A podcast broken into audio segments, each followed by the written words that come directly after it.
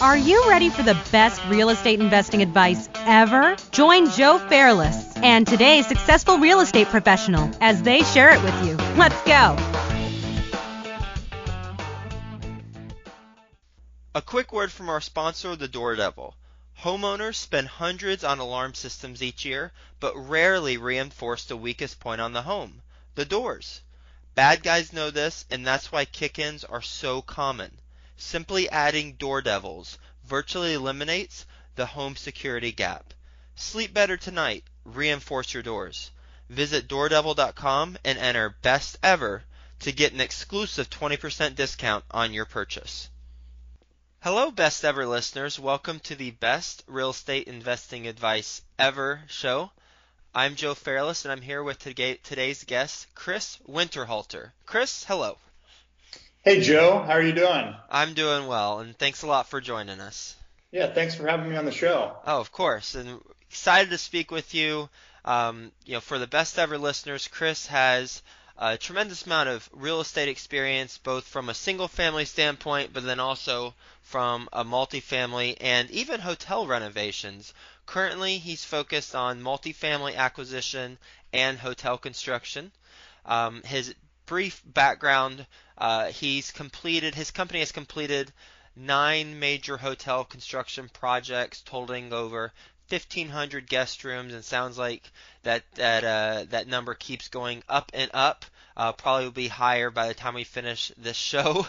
And he also owns his company owns close to 120 units uh, with multifamily units with no outside investors.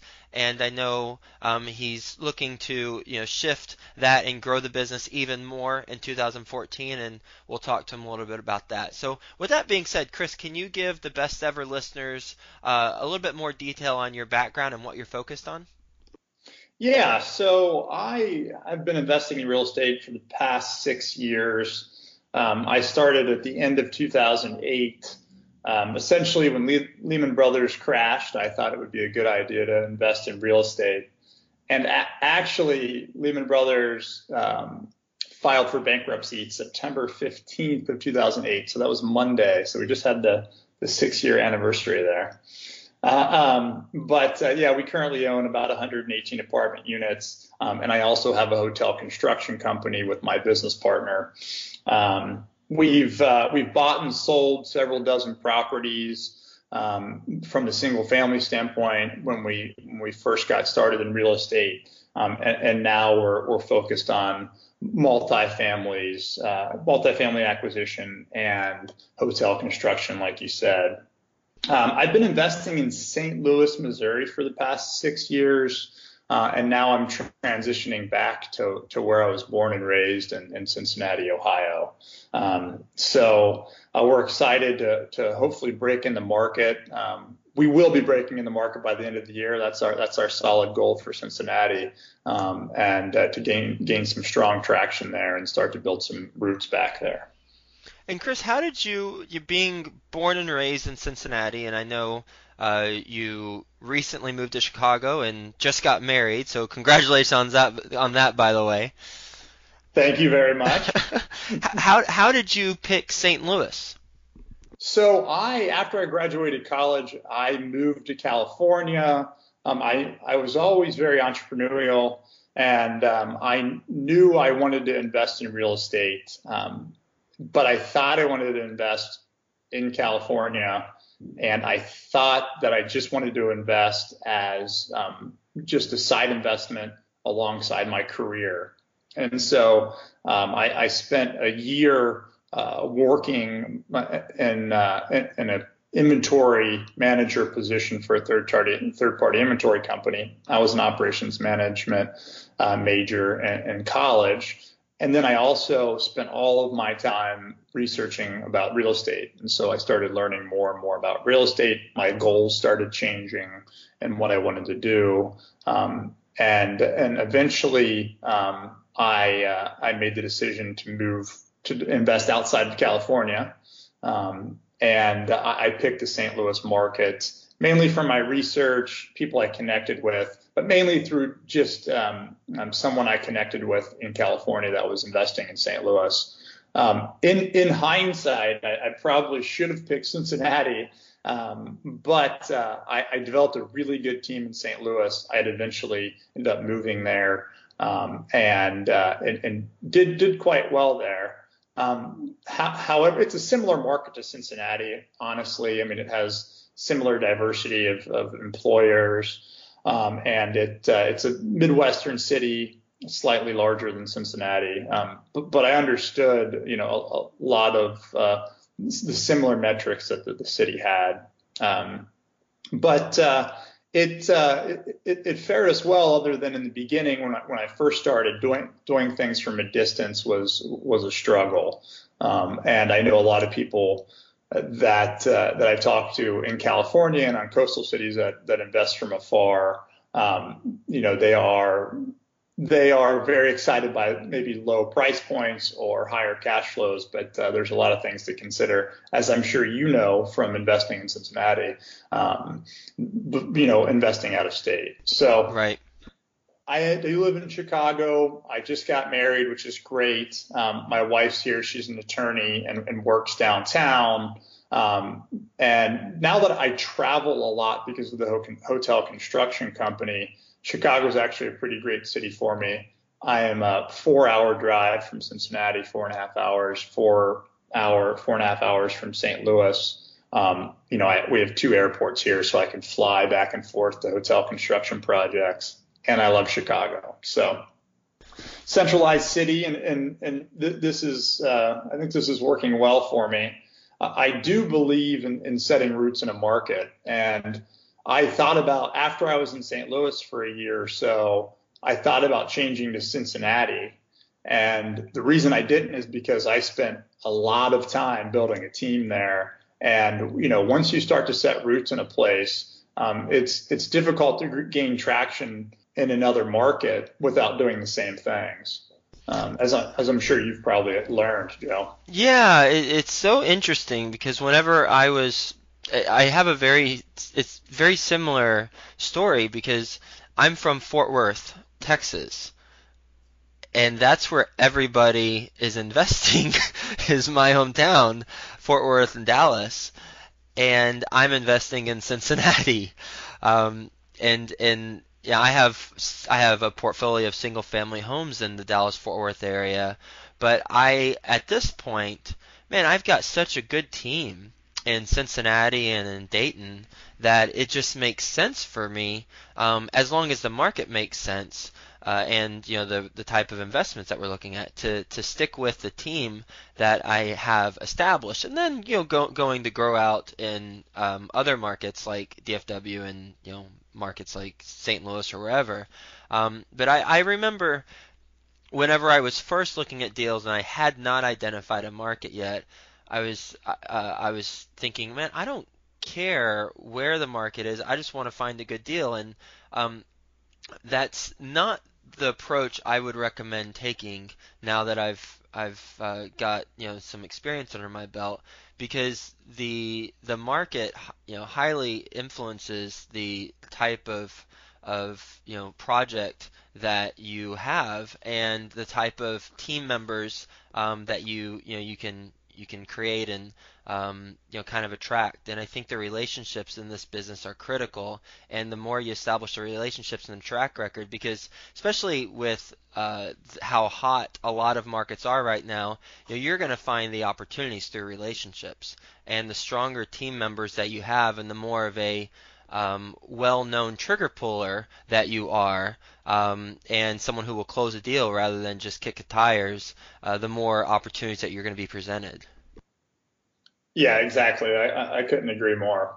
Can you give the best ever listeners an example of a type of construction job for a hotel just just to kind of crystallize things in everybody's minds on what exactly you you do so we um, last year we did a project in in New York City. Um, it was 160 rooms. Um, we did uh, essentially a, a, full full remodel on the rooms. So you go in and essentially go from flooring to paint to wall coverings to bathroom vanities to fixtures um, to all the furniture, FF&E um, from from from start to finish. So from from the liquidation process to the uh, to the punch list and signing off, and turning them back over to the hotel. Um, that that's kind of what we do in the guest rooms, and then we also do full um, gut renovations on restaurants, bars, public spaces, only for hotels, um, lobbies, uh, meeting space, um, et cetera. So actually the, the space in, in New York, there wasn't, there was not quite a, the public space, public space was quite small as opposed Of course to, it was. of course, they're making all their money on their teeny, you know, 150 square foot rooms. Yes. Uh, uh, Which you, during your renovation, made it seem like it was a thousand square feet rooms, right? Exactly. You have to open them up, and uh, you know, as uh, as much design as you can integrate in to make that 150 square feet seem like, like you said, a thousand square feet. So, um, but um, so so the, the biggest key for us in the hotel construction business is speed. So we did that project in eight, I think, close to eight weeks from start to finish um, from construction start to finish. So that's that's really key. Uh, obviously, for hotels, room revenue is is their lifeline, and and so especially you know for multifamilies for sure, down units cost cost cost money, but for for hotels, the second they get that, the room can be finished at noon that day, and they can have that room sold that night. Right. And so that's what's so critical. Um, and it's interesting that you know I I got into this business because my business partner, um, and he has been doing it for over I think close to 11, 10, 11 years, and uh, he's done twice the amount of projects that, that we have done together. Um, and uh, it, it's really interesting that we became owners of real estate. Um, and now that we're also a contractor in real estate because we can really understand the client's you know side of it and position with how much it actually costs them by losing losing a floor for you know two weeks can cost a lot of money. And so we can help evaluate situations when we're making decisions um, that that can help impact their their bottom line. So i think that's really helped you know our business. And you know, our key has been to get in and out as fast as possible while maintaining quality. Um, and so I, I, think that's really worked all the way around. Based on your experience in multifamily investing, hotel uh, construction and renovations, what is your best real estate investing advice ever? Well, I definitely have some good advice wrapped around contractors, but I, I would say um, financials are only as good as the person writing them. They're obviously subject to so much manipulation, especially in real estate. Um, income producing properties fall into this category, and apartments are probably the worst in relation to number manipulation, especially on smaller deals. Um, my my advice isn't to learn the numbers yeah, you should understand the finance and the mathematics portion, but that doesn't really mean anything unless you understand the operations from back to front. Uh, so learning the op- operations, the acquisition, the disposition, the management, and the rehab. I think once you have a basic basic grasp of the entire process, then then you learn and focus one piece of the business really well. I think once you do that, then you can take a look at those financials and and see which ones aren't worth the paper that they're written on and which ones make sense. Or you can help you know change the financials and, and do your own numbers to, to suffice the deal. Because I think that's one of the the hardest things that people have uh, that that are people are faced with in starting with this business is you know dealing with and, and evaluating deals I mean, so many times brokers give you deals that are not realistic, especially on the smaller deal side. So people looking at, you know, I would say deals under 50 units, but you know, there's still some deals 50 to 100 um, where you, you, you get numbers that are put together that are just completely inaccurate. And and I'll give an example, um, just a um, basic example. But if you you've ever seen a 10 unit building uh, that's advertised, um, 15 cap rate, right? What's interesting is that that 10 unit building that's advertised at a 15 cap rate, um, there's a you know 120 unit building you know advertised down the street um, at a 10 cap rate, and uh, what's interesting is that they're actually they, they look similar, you know price per unit, unit uh, mix, unit rent is, is, very similar price points. Um, how is that 10 unit more efficient than that 100 unit building? It's not. It's the person putting the numbers together. Um, and so I, I, think that really tricks people when when they start to get into real estate. They just don't fully understand what it takes to operate a property properly. I love that advice. Don't learn the numbers, learn the operations. It's because we can look at the numbers, but if we don't have context for what they're supposed to be, then the numbers can be anything and it doesn't really matter. What's the best approach for an investor to learn the operations other than having their own management company and doing it? You know, obviously there's a lot of examples. You know, somebody could, you know, if they want to be a real estate professional, then then obviously they can they can intern, they can work within one of those types of organizations to get that experience. They can they can start small from a single family standpoint or a small multifamily and self and self manage, which I never did, and and um, I don't know if I want to do, but uh, I think that's a really important piece of it. But they um, they can they can also decide, you know, get a taste, so they can try to work alongside their property manager. Um, they can work alongside their contractor. They can work alongside their broker and spend more time with those people, um, not necessarily, you know, dragging them down, but uh, working kind of alongside them within the deals that they do. And I think that they can pick up a lot of the operation from that. And I think once they kind of see what what side of it that they really like, then they can dive into to one of those one of the pieces of the puzzle, um, and then learn that more and more and make that a kind of a part of what they do in the deal.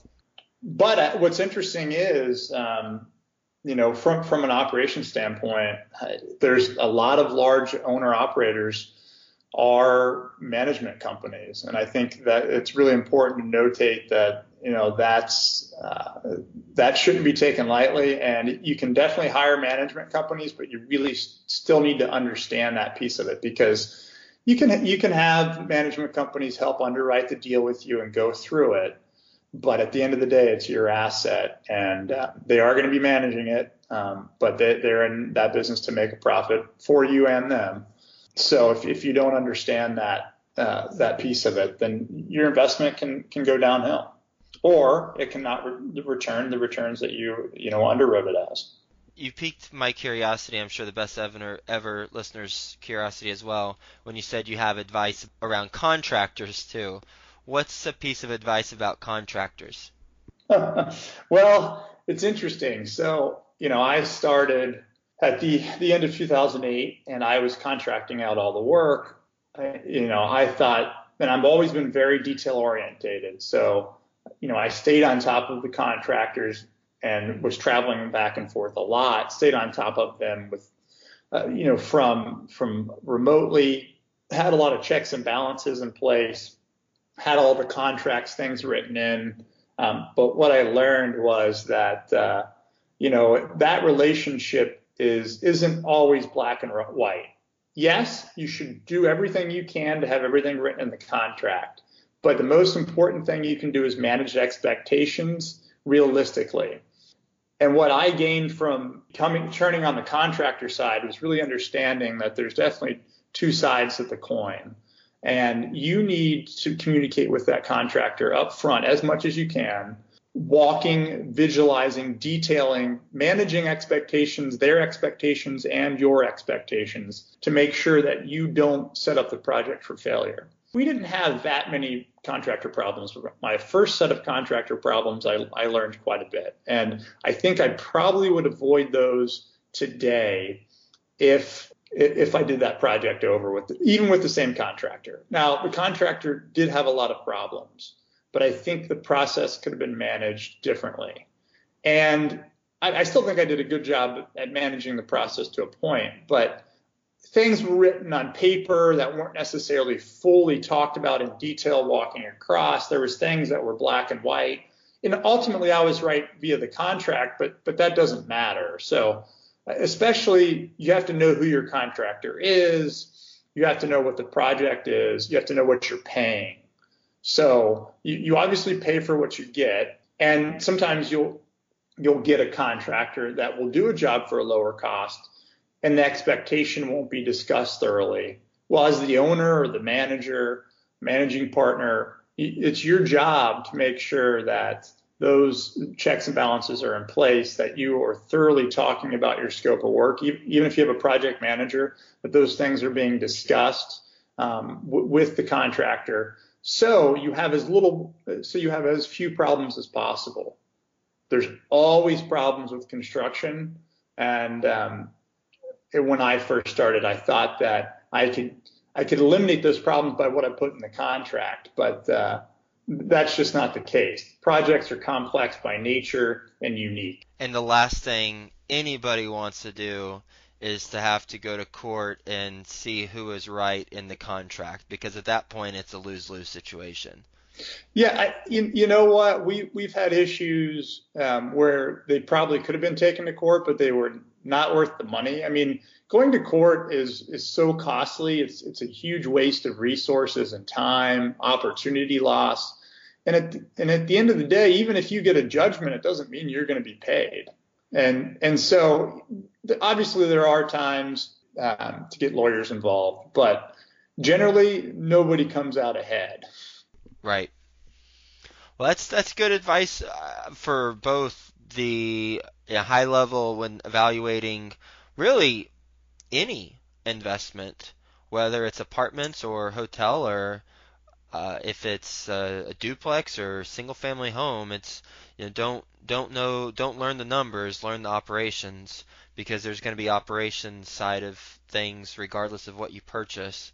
And then from a very specific tactical level, you know, the contractors and managing expectations realistically with them and knowing that you obviously need things in black and white, but more importantly is the relationship that you have with the contractor, setting expectations and knowing what the expectations in their head are of how the black and white text is interpreted in their mind.